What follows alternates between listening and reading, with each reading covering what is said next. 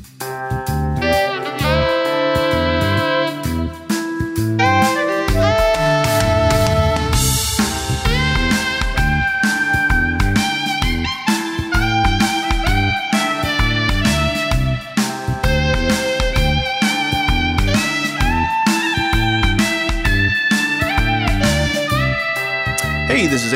And this is Chelsea. Welcome to Hugging and Learning, a podcast on which we rewatch very special episodes of television from the past to see what they have to teach us today. Today we are taking our very first look at Good Times.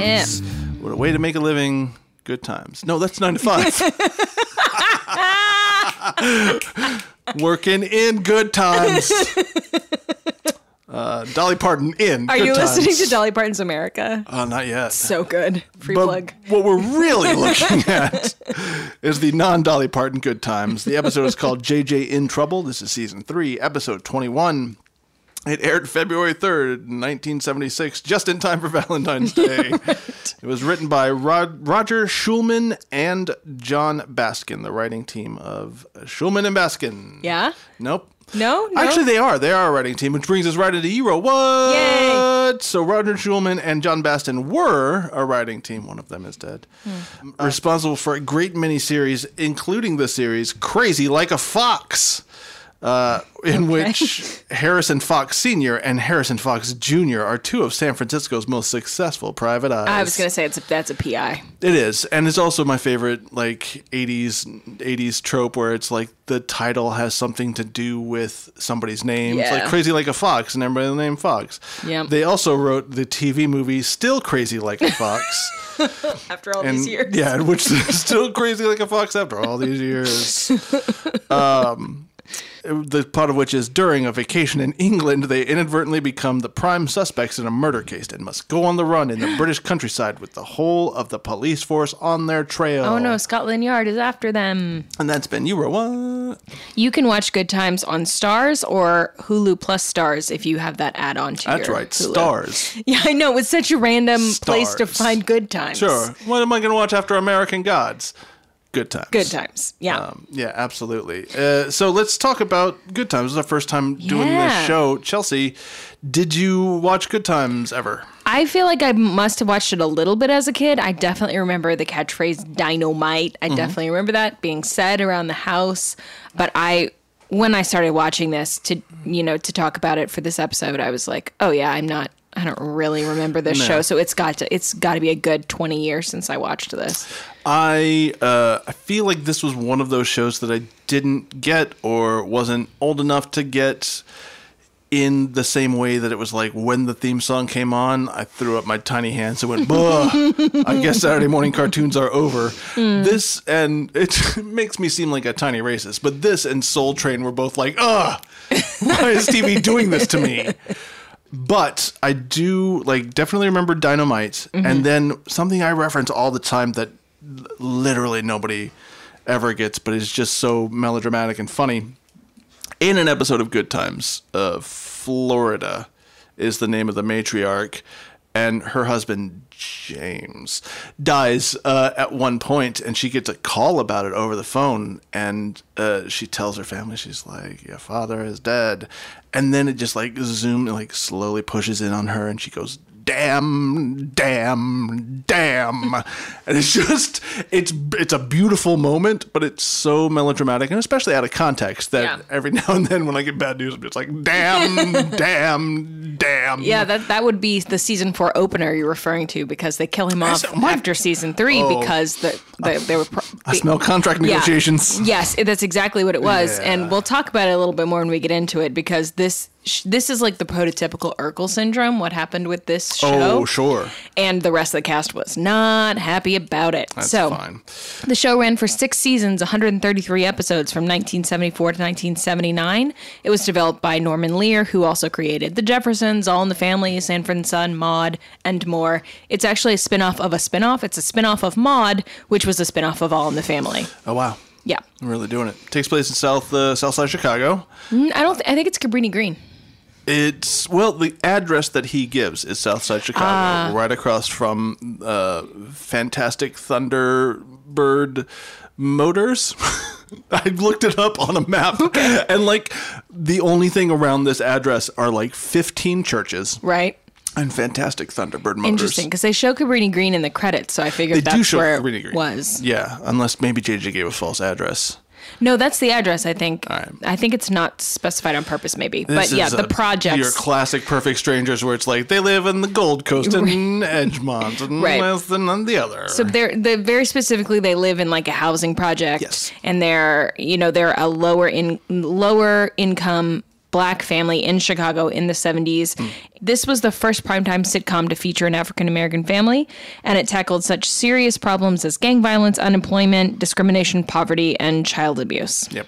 Yep. Including today's episode. But before we get into today's episode, let's uh, talk about the fucking snack. Let's do it. Uh, yeah, now it's time for our Levi Petrie Memorial Snack Time Hour, except he's still alive. yeah. Okay, so I was at Hungry. I was at the grocery store and I noticed that it appears Butterfinger is getting into the peanut butter cup game.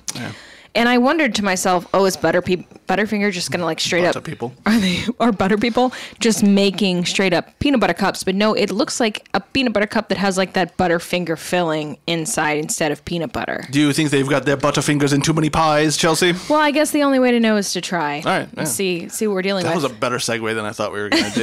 the only thing that would fuck it up is if I pointed out the segue. yep. And then segue to go. let's eat a snack. The scars of your love remind me of us. They keep me thinking that we almost had it all. The scars of your love, they leave me breathless. I can't help feeling.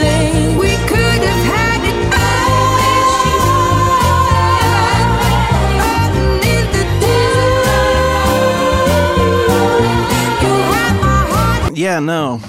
Uh, not a big fan. I mean, Yeah. it's fine. No. Uh, it tastes like the wrong parts of a Reese's peanut butter cup and the wrong parts of like a Butterfinger Butterfinger bar. Yeah, like so many things that seem like a good idea in theory, in execution, it's all wrong. Like you can't taste the butter. The the ratio is all screwed up. There's Right. too much chocolate.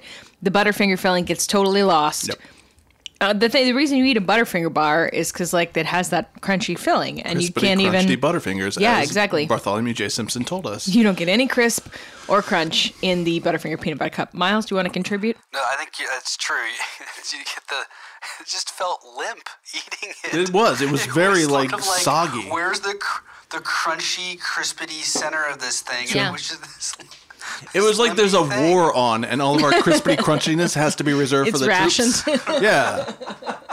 Sorry. How are we going to fight Jerry without a crispy crunches? Yeah, this was the English sausage version. There of it a- is. Absolutely. This is British Reese's peanut butter cups. That's right. Stop chasing after Fox and his son, British people. Uh, let's talk about a goddamn episode of television. All right, let's talk about it. The family that we are focused on consists of matriarch Florida, her husband James, and their three kids, JJ, Thelma, and Michael, who are 17, 16, and 11 in mm-hmm. season one, which means in this episode they're 20, 19, and 14.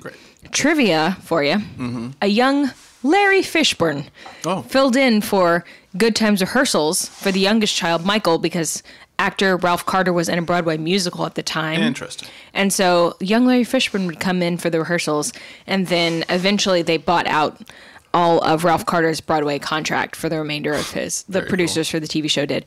Um, So they thought he was going to be like the breakout star, and he did have he did become sort of like a Jackson Five esque teen idol at the time. Yeah. But really, truly, the breakout star of Good Times is JJ. Well, let me mention this before we move forward because I didn't look this up at all, but I mean, it just makes a lot of sense. When you see TV shows like this, uh, it always rings a, a, an alarm bell when you have a character in it whose name is shared by the creator of the show. the creator of the show is also named Michael. So you look to that and you're like, well, clearly this Yeah. is the I'm this character. So I'm pretty sure that the the creator of the show, whose name I don't have handy, uh, wanted Michael to be the breakout. Like he's Right. the oh he's the younger precocious brother, but they did Yeah. not count on the the sheer animal charisma Yeah. of Jimmie J.J. Walker. Well, Jimmie J.J. Walker was at the time a, a very successful stand up comic. Mm-hmm. And he just had this timing and this like elastic face, and the audiences loved him. And it was supposed to be a family ensemble show like All in the Family, but. He was the Urkel of his day, and Truly. he quickly ran away with the show. And it got to the point where director John Rich insisted that JJ say his catchphrase "dynamite" in every episode. Although he didn't get it in this episode, so I'm not sure at what point that kicked in. Season But- four, I'm guessing. over time, his character also became, you know, to quote the other cast members, more and more buffoonish. And Yeah. the other actors became disillusioned with the direction of the show. John Amos, who played the father, leaves after this season. Mm-hmm. The actress that played the mother, who was supposed to sort of really be the center of the family universe, leaves in season five because she was like, I want better scripts. Sure. You know, even like Thelma, the sister, wants to be a surgeon. The youngest son, Michael, is very politically active, Mm-hmm. and he's uh, uh, very astute about things like the civil rights movement, and that's part of his character is like how knowledgeable he is for a kid. Yeah. And JJ is sort of like the oafish older brother, and they thought you- when they signed on for this show, they were like, "This is going to be about our family," and Mm-hmm. he's the comic relief, and now it's suddenly about this guy who, of all the members of the family, is the least inspiring. You know? And that's got to be, you know, a frustrating thing, especially for a show that's the first show about uh, uh, that that features a, a black family Yeah. to be in that cast and feel like for the first three seasons you're this important hallmark in history, and then suddenly it's like, oh, they're just playing up a black, you know, characteristic. Yeah. No, that's not. Well, that's no not- one used the not like word- a caricature, Well, but like. no one used the word minstrelsy. Yeah. But that's what it kind of brings to my mind, at, at, at least in terms of like, let's see how far we can push this comic trope over and over and over Sure. again. And the other actors in the family, uh, the other actors, you know, playing the other members of the family are like, this is not what we signed on for. Yeah. And they felt a responsibility to their community to show. You know, in fact, And yeah, the- if you if you're part of something that very suddenly seems like harmful to the point that you're trying to make, it's like yeah, you know, I feel like it's it's there's a kinship here between this show and uh, the Chappelle show. yeah. uh, for sure. As far as like jumping ship, when it's like the people have control over this and they're, they're perverting it into something. I'm sorry, I need to look up the matriarch's name, the actress's name. Matriarch all and not Oh, Esther all- Rolls. Esther Rolls. Okay. Hey, brain, thanks for that. In fact, in the original pilot, there was a father character, and then the producers cut him. And Esther Rolle, who had already by that point signed on to play the matriarch, was Uh-huh. like, "No, we are not making a show about a fatherless black family. Yeah. We're not per- perpetrating that." Yeah. So from the beginning, they were like, "This is what this is going to be. We're going to really shine a light." And then it became something that no one signed on for. And actually, what happened is after they started saying, "Well, we can do it without the father. Well, we can do it without the mother. Well, well, you know, Suddenly, it's just J.J. Walker saying dynamite a hundred times. yeah, row. no, exactly. Yeah. And then and then the fans left. Of course. I mean, that's it's this may be one of the first times that happened. Certainly not the last. Right. Uh, it's just you know, it is. It's prototypical Urkel. Eventually, it's Yep. just did I do that? Did I do that? Exactly. Did I do that? Exactly. Did I do I mean, they don't go to space, and that feels like real missed opportunity. But Yeah, they didn't have enough seasons. um, so I feel like this is a good point in the series. Having all that information, this is a good point in the series where they're still making a point, but Yeah. it is very like I feel like if that's the direction this is going, this is probably the writers and directors being like, well, we can use JJ to make a point then if we have to feature him so heavily, and that's what we get here. Yes. So let's talk about these. These opening credits are fantastic. They really are. This is one of the most underrated theme songs ever because it's just so fucking good. And Alan Thicke had nothing to do with it. Um, unlike so many theme songs, he had his fingers in those so. pies. Singing on the Diff'rent Strokes theme song. Once you know that, you can hear him, and it's like, oh, boy.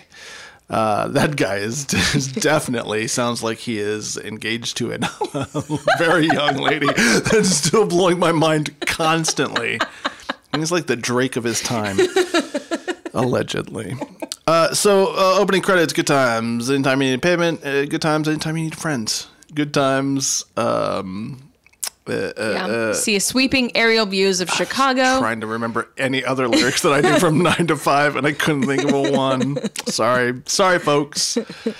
Um, yeah, Arrows being shot of Chicago. It's beautiful. It's fantastic. It's the 70s. Kids running in the streets. You Yep. get a real sense of everything. And then they zoom in on this uh, one apartment. And you're like, here's where we're going to be. Yep. Uh, the ordinary world of the show, as we set it up, is that uh, the parents are out of town at a wedding for the weekend. Thelma and Michael, the two younger kids, are doing chores, and they've been working hard uh, because Thelma says, "I don't like doing chores either." But Michael, but we have to keep the house clean while everyone, you know, while our parents are gone. And now we know at least part of the special world right off the bat that the kids are alone. Yeah. And then JJ comes in, and I expected a huge audience reaction. I expected like an Urkel drunk. Thunder, thunderous Yeah. applause. They But it doesn't happen. They might not have, have prompted that. Yeah. So he, but he complains that uh, the his siblings interrupted his beauty sleep, and he's not doing any chores this morning. He says. I will also say that the way that multicams are filmed, you do, especially this one, because this whole act one is one long scene. Yep. Which is fantastic. It feels like a little play. yeah, it does. Uh, but it also might have been like there was thunderous applause the first couple of times they did this Yeah. scene, and then like the the take that they could use, the audience was like, "Yeah, we get Yeah, it." I'm done. Yeah. Um, we get your sort of regular sibling squabbles. You're like this. Oh yeah. Well, you're like this. Laugh, laugh, laugh. And I was thinking, man, we really got away from this format after the '90s, didn't we? Sort of. Here's the thing uh, that I wrote down in, in response to that because it's good. This is a good setup for how this show works. And I feel like how Norman Lear produced, influenced shows tend to work is everybody's, you know, a real piece of shit to each other. And then you land on, like, but we care. Yeah, yeah, yeah. Like, if you have time, mention that you care. But I wrote a. Um, I wrote a original multicam script one time, which is not fun uh, for me anyway. But it felt immediately that the formula became very clear as okay, one person says something completely normal, and then you just get another character to say the shittiest thing possible Yes. in response, and that's how multicams work. And and and watch it as we go along. It's somebody who's like, "Man, what a great day," and then it's just somebody basically going, "Hey, fuck you." Yeah, and also really just that over and over and over again. to see how loud we can get the audience to laugh if it's a loud audience. Sometimes it's like well, they didn't laugh that loud. Let's make it worse. There'll be rewrites happening on set, and they're Mm-hmm. Absolutely. trying to get a bigger and bigger reaction. So it's like by the time they use the take, it's like the sixth worst thing they could think of. yeah, yeah, yeah. It's like, wait a second. All right, that didn't work. What if he just stabs him? While screaming, "Your mother's a whore." How about there's a whole yay! Yay! The audience is like, "Oh, now we're intrigued." Put that laugh track away. We won't be needing it for this one.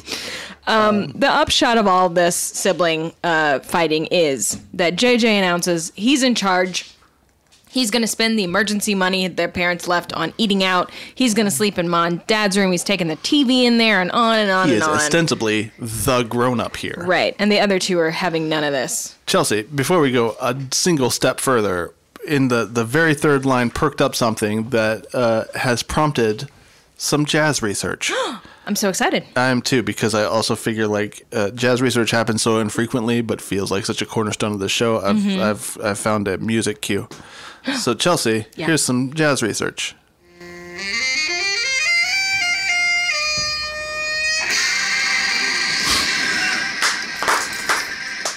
That's your intro? It is. I love it. That is Kendrick Lamar's for free, which is definitely not something to take lightly. And yet here we are. So um, I'll try to find a more appropriate, less controversial piece uh, next time. So when they're talking about doing chores, young Michael says that he's she's. Uh, what is it? What's her name? Thelma. Thelma. Thelma says, It's time to take out the trash. And he's like, No, no, no. I've done so many chores. I've done this, that, and the other. I'm going to be the youngest diagnosed case of housemaid's knee.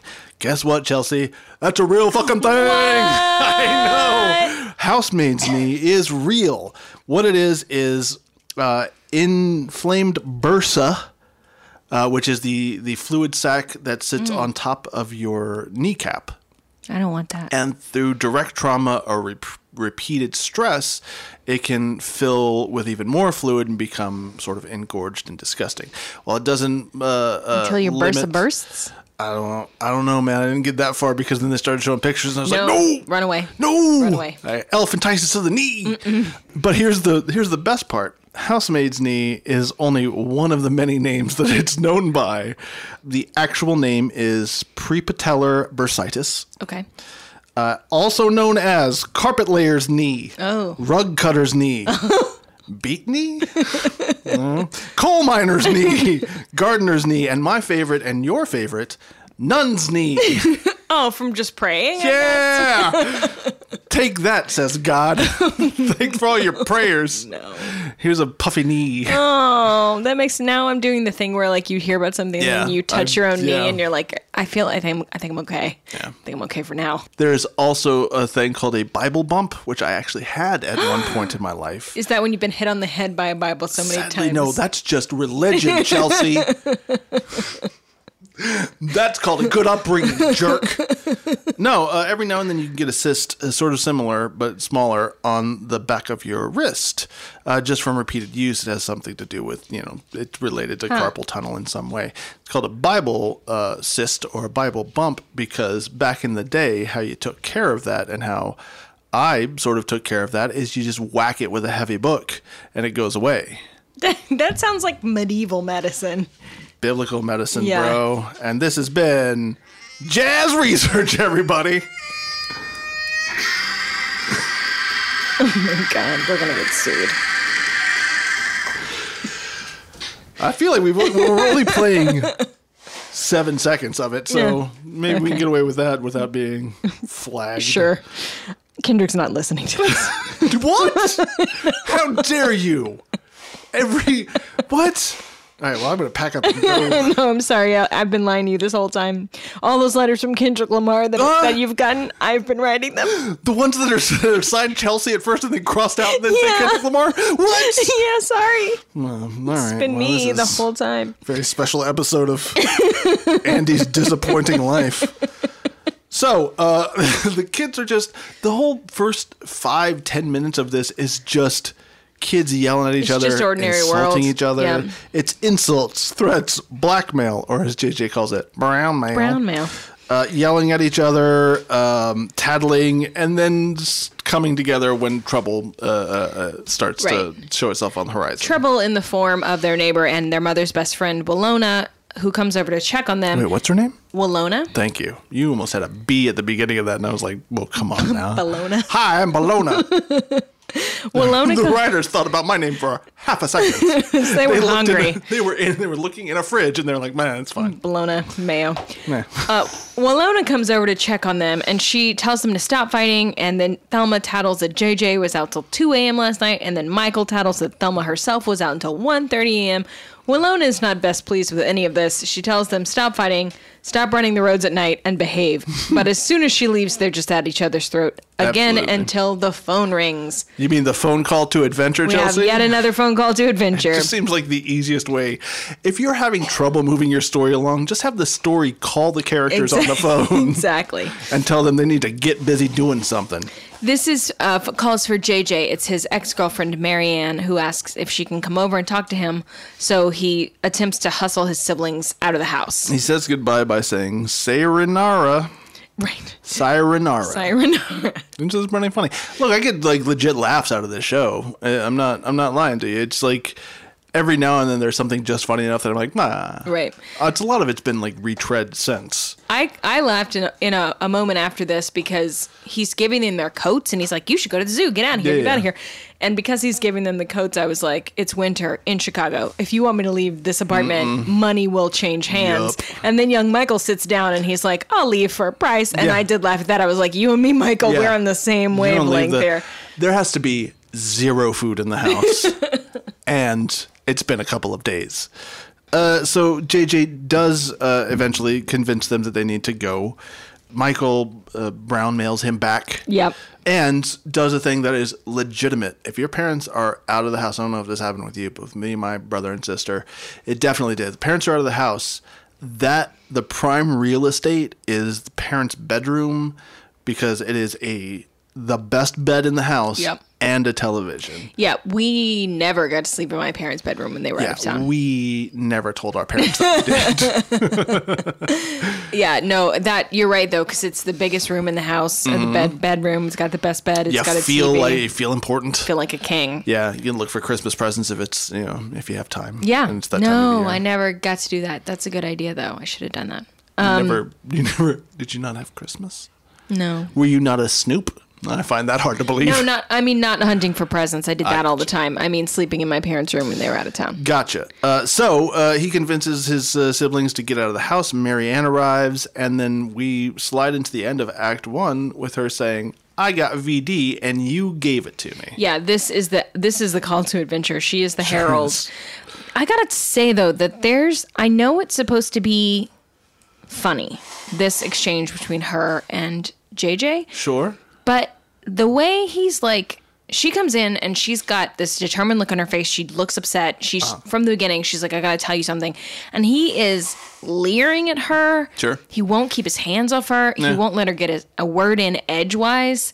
It's just not aged well. Like this whole sort That- of like, he's yeah. a little bit predatory, isn't it funny kind of bit? I mean, what they do to first of all, you're not wrong. I mean, it's the mid '70s. Right. Predator is just uh, good old fashioned boys will be boys still. Yeah.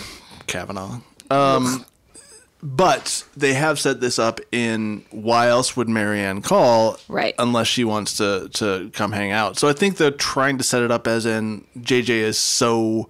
This all comes out of left field for JJ because he can't think of another reason for Right. somebody to come by. and and of course it's a bigger it's a bigger drop Yeah. from the height of like Yeah, he thinks that she's come over here to hook up with him. I, I, just was see like, some like dude writers being like, "See, he thinks he's gonna get some, but then it turns out that VD. right, exactly. And I I totally get the thought process. I mean, the audience is laughing. Like at the time, I'm sure it was hilarious, but now all these years on, watching it, I was like, oh, I'm creeped out by this. See, I got. Oh yeah, I mean that that. Uh, I thought you meant the the reaction to the her saying it, which I Oh. thought told everything we need to know about the history of this and Right. and everything. The reaction to the line "I I have VD and you gave it to me" is so uproarious and like clearly the reaction to it signifies how little this has been discussed on television. Right. Um, right. Which I think there's a lot lot to say as we go along about you know this show approaching that and this Mm-hmm. show like dealing with that uh, and other shows with other amorous male characters not Yep. uh, doing that. A right, the Fonzie. But let's get into that uh, as we move along. Yeah, problematic setup for a joke here. Uh, yeah I'd mean we don't need to dwell in it but i'm not and, like it just hasn't aged well in Hmm. terms of like there are a lot of other things i think that actually in this episode are really well done Yes. but this thing was troubling this little bit uh, but now we're in the special world of Yeah. the hero's journey we have we have answered that phone call to adventure Mm-hmm. and now we're on the journey of like oh shit you have vd what are you gonna do Exactly. This is a good um, the way that they're approaching this issue. So the issue for the episode is you might have VD. What do you do? Mm-hmm. Uh, and they do it well. First, uh, first panic. That's Yeah, solid. right, right. Uh, so it's just JJ uh, alone. It's a it's a little brief uh, the JJ Walker show, Yeah. which is which is fine. Uh, and he's like, "How did this happen to me? This is this happens to other people. Oh wait, to other people, I am other people." Mm-hmm. Right. He's going through a lot he's just screaming every line at the top of his lungs yeah, he's he just and and eventually just goes ah, Just screams at the ceiling. Yeah. it's true. The way they unpack uh, myths and misconceptions in this episode is actually pretty good. Mm-hmm. They do literally have a character reading from a medical book Yeah. at one point, but even that uh, is softened with some some jokes and you know. I that actually was one of the things that made me laugh out loud. How we get into that moment. So Oh my God, finally, yes. finally coming up with some kind of a plan. JJ grabs the Family Medical Dictionary. I'm sorry, the what? the Family Medical Dictionary. Didn't It's you the Family Medical have Encyclopedia. One? Oh, thank you. encyclopedia. I don't need to know what the words mean. I need to know what to do. He flips to the you mean the the manually operated WebMD? yes. He flips to the V section, which is approximately twelve pages in to the book. Want to be like, you know, that's at the back, right? Prop work is not well. Who, who knows how many volumes it has? It's true. but, But- he does go through every letter first. It's But before he can read up on uh, venereal disease, he his siblings come home, so he just like throws the book down Hmm. with the open to the page that he was reading, and grabs an Ebony magazine instead, which just so happens to have the Jefferson. I Jeffersons saw on the that. cover. I was like, wow, what a neat little cameo. Yep, and then Thelma and Michael are like, surprised Marianne's gone already. They can tell JJ's upset. And they're saying, you know, if you have a problem, tell us about it. But he's like, I can't talk to you about it. So young Michael picks up the medical dictionary, open to the page JJ left it open to, looks at it, and just looks at him and goes, JJ, you got VD? I laughed so hard. It was fantastic. I was like, that's There is- easy. There's yes. I'm sure there was a lot of like brain racking, like how do we how do we get him to admit it? Oh no no no, we got Right. it. Right? How long can we, how many minutes of this episode will be devoted to him trying to hide it from his siblings? Oh, 30 seconds. There is there's a lot of clever wordplay in this. Uh, moments either before or after this, he's oh before this he's like he he wants Michael says, which I thought was a good like softening us from the the argument phase of the sitcom into Right. the we care about you. Michael says, "quote If you got a problem, why don't you tell us? Maybe we can help you." You Yeah. know, because we're family. Yeah, and then he can't because he's embarrassed, which Uh, He's is an like, I wish thing. you were older to Michael, and then he says to Thelma, I wish you were my brother. Yeah. It's good. Yeah, it's good, and also it it sets up the the first of the misconceptions or the first of the hurdles to getting treatment. Shame which seems to be the first shame. thing, yeah, that we're we are talking about. Um, Also, they never say a name for the VD. they don't, which is also problematic, but it's yeah, I think they're just trying to like throw a blanket over it. Although, if you were Marianne and the doctor would have told you you have chlamydia, you have gonorrhea, you would have said that. Um, now we call them STIs. Previously, we called them STDs. The term VD in the 70s most commonly referred to gonorrhea or syphilis, but in fact, there are more than 30 possibilities here. Yeah, fantastic. Way to go, humanity. Um, Yeah. uh, I, here's what I think, though. I'm gonna because that was one of the things that I thought of and wrote down here too. But based on this is again, I, I have not researched this at all, jazz or otherwise. But I get the feeling like standards and practices was probably Oh, you're probably all you right. can say is VD. VD. Um, you don't even you can't even say the whole thing. Yeah. You just say VD because I remember uh, Saturday Night Live did a couple sketches about it and they just said VD. Mm. I feel like it comes up other places too. Interesting, because I guess they were thinking kids won't know what that is or something. no, they're probably thinking it's inappropriate to talk about specific Right. sexual transmitted diseases on Right. television. I'm- Right. I, I have to imagine, based on the time frame, that it's like I mean, they never say the word sex in this entire episode. There's sexual contact. There's a lot of eyebrow waggling. Sure and like, is. You know how you get that kind of a thing. Yeah. Thelma freaks out as soon as Michael says, Do you have VD? And JJ doesn't deny it. But then Michael, you know, yeah. always got a plan, is like, Let me go get my sex ed textbook. The Right. only the only one with a plan is the 14 year old. Which is um, again another good like exchange where he's like he's gonna talk about it and he's like, Michael, leave the room and Michael's like, Well, we learned all about this in sex ed. I know everything about it. And he's like, Thelma, leave the room.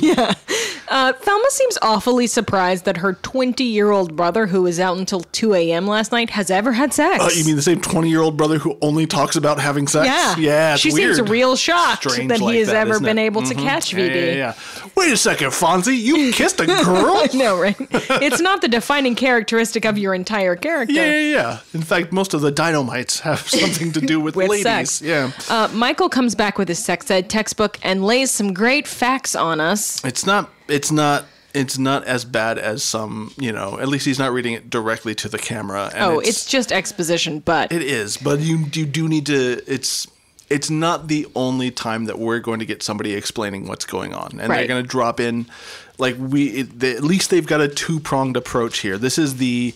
Uh, dispelling misinformation, Right. talking about the reality of the situation. They're getting this actual information out of the way, and then they're going to delve into moral and emotional stuff. yeah, well. which look, if the choice is between the ones we normally watch where you don't get any information about a thing and a kid reading a sex ed textbook, Mm-hmm. Perfectly fine. then I'm great with it. Especially, I'm, I'm sure you've probably got some statistics over there. Uh just based on the way this episode is approaching it, it feels like people were just dropping dead on the street. Well, there was a huge problem Yeah. Mm-hmm. in the 70s. After the 60s, the sort of free love thing, uh, this was before the HIV AIDS crisis Yes. of the 80s. So Right. it wasn't in, and when we're talking about VD in this episode, I think we're specifically not talking about HIV AIDS. I can't imagine that we are. because because he says yeah, and he says. Uh, Michael says, reading from his textbook, that if caught and properly treated, all venereal disease is 100% curable. Sure. So, not we're not talking about HIV and AIDS, but he says Further, there is free treatment from public the public health department in every major U.S. city, and you have to get treated because even if the symptoms go away on their own, you'll still have the disease, which can lead to more health complications over time. Just like solid info It is. It's coming just- at us. Yeah, absolutely. And it is. Here's why it works out pretty well: is that JJ is bringing up in his fun JJ way, like, "I can't afford a doctor. What do you think I am, made out of money?" And it's like, no, you don't have to have that. Yeah. So at least they're they're tempering it, and it's not just like, "Tell me more." Yeah, no, it's everything. He's like, well, it'll go away on its own. And he's like, even if the symptoms go away, da da da. And the last objection that JJ has is, what if our parents find out? And I want to be like, you're 20. But Michael says, in Illinois and many other states, a doctor can treat anyone over the age of 11 for VD without their parents' permission. I looked into this, and it is now all 50 states and the District of Columbia. Still 11 years old. No, uh, it varies by state. Minors can seek confidential treatment for STIs without parental knowledge or consent. The age is either 12, 14, or 16, putting, depending on the state. The CDC has a map on their website of what the age is in every state. Boy. So I'll link to that because I was like, look at this resource. What a weird, fun, horrible resource. know, right? Um, But uh, then, of course, we have another phone call because we need a we need to break up the tension of all of these facts and all of this like heavy medical stuff with some just solid siblings fucking each other over Yeah. hilarity. So the phone rings and it's the mom, and the siblings take turns being a- unable to lie to her on the phone and just passing the phone around, being Yeah, like, yeah. "We're fine. No, we're not Everybody going to the just keeps saying, JJ's fine. I'm fine. JJ's fine. Yeah, It's yeah. just pretty funny. Pretty funny. All right, so To the clinic. to the clinic. Um, so the scene, first scene, like I said, dealt with medical information, misinformation, things like that. So we're getting straight into let's talk about the emotional and moral problems with Yeah. getting treatment. You have to admit that something's happened. You have to seek out help. We're going to approach the inmost clinic here. Yeah, this is the inmost cave section of the hero's journey. No, I, go ahead. No, that's Do you have it. more? Do you have more, Joseph? Joseph J.J. Campbell. it's the hero's dynamite journey. um, so, JJ, uh, his his his siblings pushing him into the the actual office. He's too embarrassed. He's he doesn't want to go in. And he goes in, and there is a helpful nurse there who is like, "What's going on?" He's like, "Bo, I." He has to whisper it in her ear, and she's like, "That's not a big deal." Yeah, she's like, "That's why don't you just say that? There's nothing to be ashamed of. Go sit down." Exactly that. And she's like, "We'll help you out." Fucking. That's cool why out. we're here, yeah. So he goes and sits down to a scraggly Jay Leno. He sits next to Jay Leno, which is trivia here. Jimmie Walker and Jay Leno had been coming up as stand-up comics Oh, for years. sense. Mm-hmm. He got Jay Leno this guest spot, and then in another episode, he gets a young David Letterman a guest spot. what? Um, after Good Do Times, they argue over which one of them gets the earlier late slot know. Night guest spot? Uh, After Good Times went off the air and Letterman became a huge late night star, he'd mm-hmm. still have Jimmie Walker on his show anytime Walker picked up the Oh, phone. Like they were, you know, they all three of them came up together. So I didn't expect to see Jay Leno in this episode Sure. of television, but there he is at the VD clinic, sitting there, you know, just another ally. It's a lot less denim than he would come to wear in later years. Very little denim. He's one of Um, those people whose face will n- is not disguisable though. It's true. It's- like it doesn't matter how young or old he is. It doesn't matter what kind of costume or wig. Yeah. You can tell Jay Leno from a sixty paces. and he's got some weird long hair happening here, which doesn't look right. Yeah. Uh, but he doesn't talk about cars, so that's some good acting there. It's funny because JJ is trying to keep up this facade that he has a cold. He has a cold, yeah. And he's and uh, so Jay Leno says, "What are you in for here?" And Jay says, "I have a cold." And uh, JJ says, "I have a cold." And JJ's like, "Weird. Everyone else here has VD." Yeah, which did make me laugh. did. Me too. I was like, that's pretty funny. And so Jay Leno then drops some uh, uh, some science as well. He's Yeah. like, hey, look, it's an epidemic. A lot of people have it, and besides, a germ's a germ. You got to get you know treated Yeah. for this. Doesn't matter where it comes from. Yeah, he's like people can be afraid to admit they have it or get treatment because of the way you get it, but it's just like a you know any it's like you're cold basically. He's Um, like, there's a lot. There's there's not much difference between your cold and VD. And JJ's like, I know. Yeah, very little. All this is making JJ feel better. I think I can't well, tell how it's affecting look, him. th- here's the thing. I think that JJ Walker is phenomenally funny. He's got the, like you said, he's got like good inflection work. He, his reactions are great, but he can only do like one emotion at a time, like one emotion per act. Yeah, and this act is panic. It is it is interesting that I mean, we've talked a little bit before in terms of like the very special episode format and who gets to learn the lesson over time. Mm-hmm. And we're still in the 70s when it is one of your main characters that learns a lesson. For like sure. if this had been a 90s episode, it would have been Kimmy Gibbler who got VD Yeah, or yeah, yeah. some other ancillary character. It would have been a character that they they pretended they knew for a long time, right, but you and never then you saw never saw again. and never yeah. saw again. So I applaud that it's like the most popular character on the show. If they're going to make the point that this is an epidemic, it can happen to anyone. You don't have to be ashamed. Then he has to be the one who he's the most true. popular character. It's true. Uh, they'll land on the well. It turns out that it was an ancillary character that had the whole time. Yeah, right. Um, but we'll get there. So uh, Yeah. the doctor calls JJ in. Yeah. Doctor also drops some knowledge. He's like, Yeah. Now we know, have this is the supreme ordeal. I think Absolutely. as much as I mean this episode doesn't really adhere to it super a- well, have but unfortunate fade which makes it seem like a more supreme ordeal Yeah. than it actually is. so, uh, doctor's like, look, it's not a bad guy disease anymore. One out of five people get it before they graduate high school, which. I hope is better now because that sounds dire. it's nope. one, nope because HPV is like one in Oh, three, HPV, sure. so it's not better. redheaded stepchild of STIs. oh, everybody forgot about fucking poor HPV.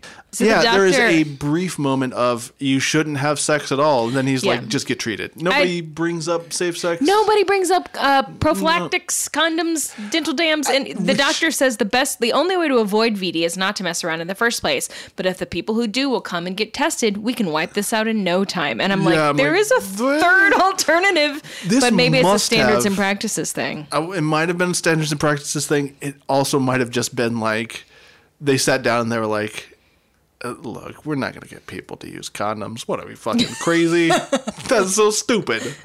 Uh, anyway, so we'll just skip over the condom argument. Go right from like Right, abstinence, or once you've got it, come get Yeah, treated.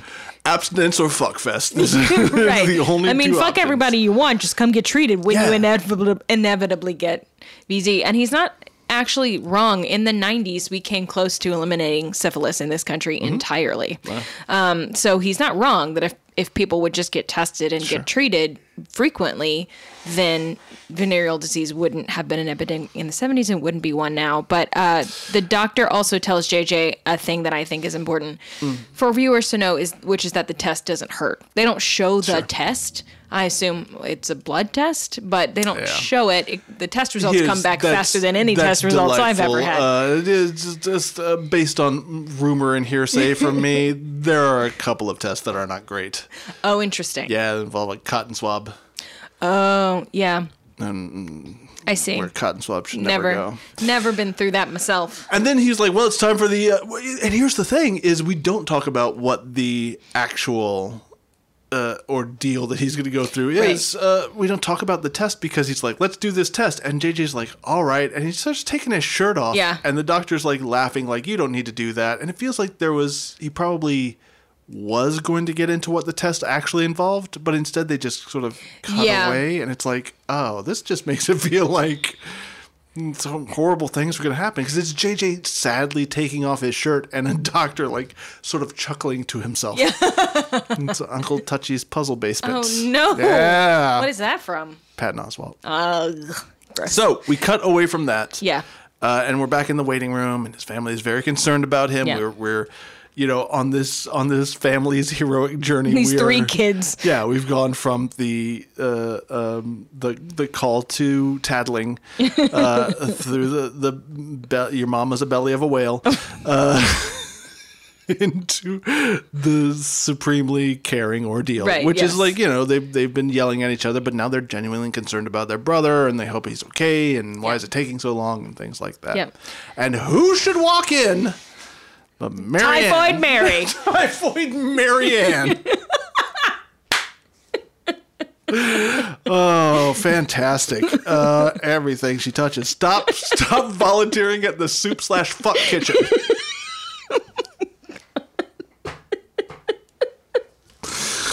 Listen, the seventies were a different time. People couldn't get soup. People couldn't get fucked. But when they did, they should have been tested. They should have been. so she comes in and she's uh, she's there for a follow up appointment. We learn later. She's walking in just as JJ's coming out, and the, he's got his results back already, and he's clean. Yeah, he is, which you know throws uh, Marianne's whole argument into disarray. Her whole life is upended in this moment. Well, yeah, because she's says she's only been with two people. So if it's not JJ that gave her VD, then it has to be the guy she's now seeing, Yep. who's her fiance, Yep. and she doesn't want to bring this up with him. And I think the idea is either that she thought that like he hadn't slept with anyone else, or maybe they both got tested when they started, which means he's cheating on her. Here's the thing. This is one of the the points of the episode that is just not handled well. Yeah. Because what they ought to do is if it's not JJ, that means it's my boyfriend. Oh no, I have to go tell him and we need to talk about it right now. They didn't even end where they end, which is like he's got some explaining to do. Fantastic. But they have it both ways where Marianne is like, uh oh, that means that I've gotten it from somebody else. But it's still the onus is on her. Yeah. Like she still feels shame and responsibility for getting Yeah, she's VD like, I don't from a wanna- different person. She's like, I don't want to talk about this with him. yeah, and it's like, um, but he, And Thelma says, You have to. yeah, he has it. And if she's being honest about only having been with two people, he gave it to you. Yeah. And I, I thought where it was going to go was like, but we've been in a relationship for three years or something like that. Right. And it was going to be like, I don't know. It- Exactly. like he must be having sex with someone else. I thought that's where they were going to go, but that yeah, that that wasn't it. It was just No. like a weird like shame thing. Yeah, it's a weird like I don't want to talk about this with a man that I'm engaged to, which then is it like, was- but JJ is such a throwaway person that you were like, I'm gonna go blame him. And then a solid thirty seconds later, she's like, "I better go talk about this. He's got some explaining to do." And it's like, eh, whatever. Okay, It's whatever. fine. He did great throughout this most of this episode. Good Right. times. Why, why not flub this last Right, moment? sure. So uh, Marianne apologizes for putting JJ through all this, and he says, No, it's okay. And then he thanks his siblings for dragging him down to the clinic, and they mm. say, Of course, we love you. Just quite a change from this morning. There you go. Um, JJ declares that he did learn one thing from all this he won't be involved in love anymore. It's nothing but trouble. and then we have Joseph Campbell's most misguided journey back. Right. The road back is not great because number one, that road is too short, and number two, that road should lead a safe distance away from the free clinic. So he turns, he's like, "No more love for me," and then some girl walks into the free clinic and he's like, "Say." Yeah, immediately starts trying to hit on this poor woman who woman who's just trying to visit the clinic in peace. For it's like whatever reason, none of which is like a hotbed of pickup yeah, activity. The VD clinic and like the sex addict support group or places. You shouldn't just Sure. be hitting on people. Well, ha- you're half right. Um, but like best case scenario, she's pregnant or she's trying to find out whether she's pregnant. JJ, walk down the street, or she has VD. Go to Fantastic Thunderbird uh, Motors and try your luck there. right. It is, and again, it's a gag, but it's like, mm, So yeah, and then there that's the end of it. Yep. That's what we know. And then- I assume we never see Typhoid Marianne again. and then JJ and his two best girlfriends who all work at the same office and are tired of the patriarchy string up Dabney Coleman with Yep. a garage door opener rope thing trap. Yep. What a way to make a living. Bum, bum, bum, bum, bum, bum, bum, bum, bum. Good times. uh, good nine to fives. Um, so yeah, that's the end of the episode. Yeah. So of course I looked up what our current STI crisis is in America because I feel like I see Was these it just a web page that had a thumbs up and everything's great? No, it wasn't. Oh, no, what? It wasn't. Um, have you seen the billboards everywhere that are like syphilis is back, Yeah, gonorrhea bro. is back? Uh-huh. Um, so apparently the STI it's worse than it was in the 70s. Like we went through a period in the 80s and 90s where the free clinics were funded well. There was a lot of press about them. People Mm-hmm. Yep. were getting tested. People were using uh, birth control and um, well, not birth control. People were using were practicing Protection. safe Yeah, sex. yeah. And we, as I said, almost eliminated syphilis in the 90s. And then since the 90s, the CDC funding for STI research and for these free clinics has just been slashed and slashed and still getting slashed. Chelsea, who would do that? Um, well, most recently, that would be our President Trump, What? who uh, proposed a 17% reduction in 2017 to federal STD funding nationwide. Huh. Experts say if this trend is not reversed, we are going to face an unconscionable epidemic of STDs uh, as they spiral out of control and the infrastructure to fight the spread breaks down. What will that look like? Billions in healthcare costs and tragic public health consequences, such as increased infertility. So we are just starting the Handmaid's Tale. It's the Handmaid's here. Tale meets the Roman Empire. Let's just fucking Yeah. Let's just start fiddling now, Trump. Right. also, um, we're now facing STIs uh, that are uh, Yeah, antibacterial- antibacteri- antibiotic antibiotic resistant. resistant. Yeah, there's a form of gonorrhea currently going around that there are no treatments for. But the good news is that we are in a much more sex positive age than we used to be. There is a lot more advocacy for reducing the shame regarding the discussion of STDs, the discussion of especially people being like, if you're positive, you should reveal that on your dating profile, on a dating And app. as somebody who does like online dating, you see profiles like that all the time. So in great. one in one regard, we've come a long way in terms of like I just went on uh, Thursday night. I went to the Los Angeles Lady Arm Wrestlers League, and there was a sex ed booth there Mm-hmm. Oh, nice. with resources and condoms and pamphlets and um, it just sort of like more geared toward the LGBTQ plus community, but also it wasn't like they were kicking straight people away from the booth, you know. So like, look at this picture of Timothy Chalamet.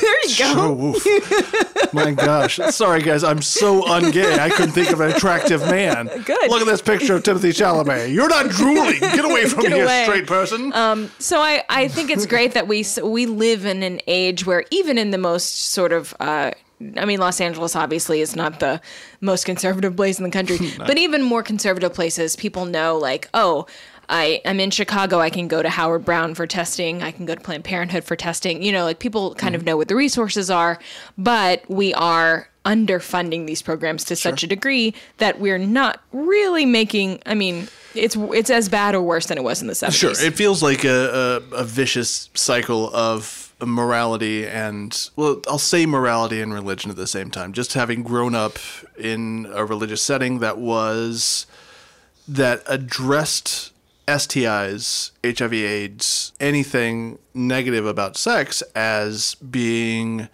the consequences of an immoral life. Yeah. And the only way to combat that was with, you know, complete abstinence. just don't get it in the first place. Just yeah, how can you get AIDS if you just don't just say no. Yeah. You know, it's the same reasoning. It's like I have a disease. Oh well, you shouldn't have it. Yeah, Well, but what do I do? Well, you shouldn't have gotten it. uh, burn in hell, I guess. Yeah, but I have it. So what do I do? Well, go back in time and don't get it. How It's about? pretty much that? Have you tried praying? Pray some more then. have you got Have you got uh, a housemaid's knee from praying? Nun's knee. Um, not even anecdotally. I've read things like this. I just can't reproduce it. The the studies that abstinence education, sole abstinence education leads to higher Oh, instances yeah. of STIs and teenage pregnancies isn't anecdotal. It is scientifically proven. it's scientifically proven that the thing that decreases teenage pregnancy is available birth control. Exactly. And, you know, as uh, moral leaders in this country, and I can't put enough quotes around that, You and me. uh, not moral authorities. Oh, okay. We aren't leading anything. moral leaders in this country continue to push a, a losing agenda like that. It just gets worse and worse. And it's, Right. it's unfortunate, but. I feel, uh, and again, without looking it up, there's direct correlation between a rise in that sort of uh, uh, pseudo morality and uh, the rise in STIs seems to go hand in hand. Yeah, I mean, just the rise in being like, well, you're on your own. Uh, I'm gonna you- say, did yeah. you get this? You're on your own. pretty much that. And also, you know, I'm sorry we didn't tell you how to stop this from happening. We only gave you one option that was against your, you know, biological makeup. Sorry about that. Yeah. Unfortunately, as I said, these uh, publicly funded clinics keep getting their budgets slashed. However, they are still out there. There are organizations like I talked about Howard Brown, Planned Parenthood. There is also an organization that I found in doing research for this called the National Association of Free and Charitable Clinics. And I'll put the link, which is you can go to to find a free clinic in your area that is a nonprofit that does not accept government funding. Oh, So there are people out there doing the good work, trying to provide screening services and treatment services, even as the government basically turns its back on its citizens in this way. Uh, so all hope is not lost. And I think that while clearly the producers of this show couldn't go out and you know provide screenings themselves, no. I truly think You that their think heart was Norman in the right. Lear was like running around with little. Exactly, with with Yeah. tiny uh, forms, just handing out forms to people. Mm-hmm. No, I, I think that their heart was really in the right place with this episode. I think so too. So let's let's switch over to our normal question, which I feel like needs a caveat, and I Yeah. can tell I'm beginning to be able to gauge when an episode of television is successful by how loud our jokes get because this has been a very steady It episode has, and we're just like yes here's We're like, they did this and they yeah, did this. we have yeah. some funny things but nobody's getting upset about anything Yeah, so it must have been an okay episode Yeah. So let's answer our normal question, and then we'll talk about. Uh, we'll do do a little bit more of a caveat for this. sure. So our normal question is: Would you show this to people today in order to educate them about uh, STIs or the uh, you know VDs? I think I would. I think I would because the steps too. are the same. Don't be ashamed. Do go get treated. Yeah. It's very common. It won't hurt. You know. Yes, we have a situation here where the only reason to say no to that, in my opinion, is that the information or the medium wasn't up to snuff for the the actual issue. Like this mm-hmm. wasn't a failing on the actors, producers, directors, or writers' part. It just feels like they didn't have enough information um, as far as like protection was concerned, it also really feels like standards and practices probably had a lot to Yeah. do with this. So the caveat being, I would, I would show this to people nowadays with the understanding that it's like this is from 1976, Right. and it really feels like it. And I'm also going to pause it at certain points and be like, the third thing you could do Yeah. is practice safe sex. Sure. Or this is a tiny bit slut shaming. Let's act. you yeah. know. Oh man. Um, yeah. But it actually wasn't as bad as it could have been for sure. in terms of slut shaming, and because they they really kind of make it seem like everybody's doing this, as opposed Yeah. to only bad people are doing this. I mean, if you look at this thing, this. yeah, on on a whole, this this whole thing, uh, just it's really well put together because they do like the everybody in the family is up until all hours making out with this person or that person. It's not just JJ's of fucking Lothario. Yeah. it's not just you know. And then the Lothario's parents- the right word. Right? Lothario, yeah. Okay, and it's not Thelma's. You know, uh, uh, some sort of slut. It's yeah, just and like it's not like, and Marianne herself is like a very cute, sweet, Mm-hmm. normal, nice girl. She's not like the pro, you know, the harlot from she down the no road that shows Dana up. Plato and, and growing pains. She is not Madonna she out. is not Madonna'd out. So I think that they did a good job in terms of setting it up as like a thing that happens to a lot of people. Yeah, I think so too. I think they did a good job of every time I came up with a, a thought of like, oh, he probably is thinking this, they immediately addressed it. Like, Yeah. oh, I don't have money, go to the doctor. We'll go to Yeah, the free yeah. clinic. Oh, my parents are going to find out. No, they won't. And then they don't. You know, which I kind of expected for some reason for the parents to come home early and then it's whatever. But they truly, they landed that. They were like, no, you can come, you can get treated, or you can get tested in his case. Yeah. And we're not going to tell anyone you don't want us to tell. There you go. Which, I mean, Which he's 20, must so have- he's way over the age of of majority anyway. Well, but I'm pretty sure Steve Urkel was in his 50s when he was on that show. I am not looking that up, but I just think it's true. so yeah, I think it's a pretty well done episode, honestly. Um, Yeah, I think it's it's up there. It's gonna be in our like top top three. Yeah. actually well done episodes. Yeah. Sadly, there's only like a top three.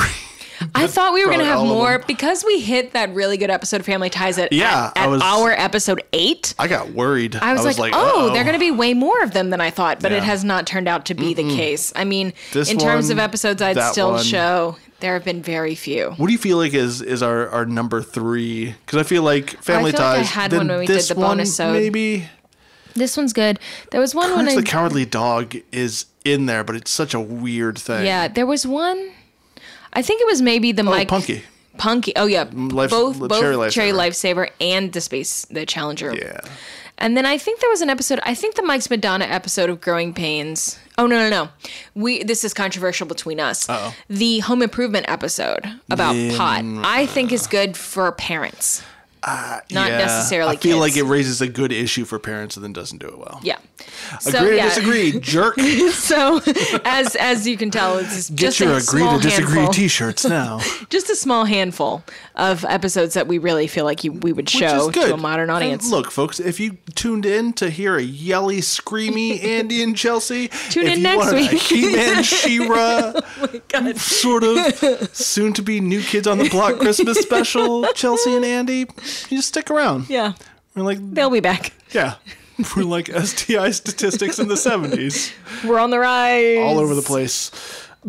Got dark. So, uh, Chelsea, speaking of what we'll be yelling about next time, Oh yeah. Hold on, what are we watching next time, I wonder? Next time we are going to watch Friends, season 8, episode 9, the one with the rumor, which is one of the famous Thanksgiving episodes and Friends. Mm-hmm. We're gonna watch that next time.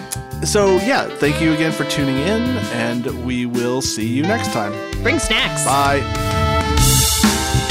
Thank you for listening to Hugging and Learning. If you want to visit us online, our website is huggingandlearning.com, where you can find links to all the articles we talked about today, as well as our post office box where you can mail us snacks. Subscribe to our podcast, rate and review, and tell your friends about us. If you want to drop us a line, you can email us at huggingandlearningpodcast at gmail.com. You can tell us about the experiences you've had with things we talked about. Or you can send us suggestions on which episodes we should do next. our podcast is produced by Miles Pulaski, who also wrote our theme music. I'm Andrew. And I'm Chelsea. See you next time. Bring snacks! Give us your catchphrase again. Okay.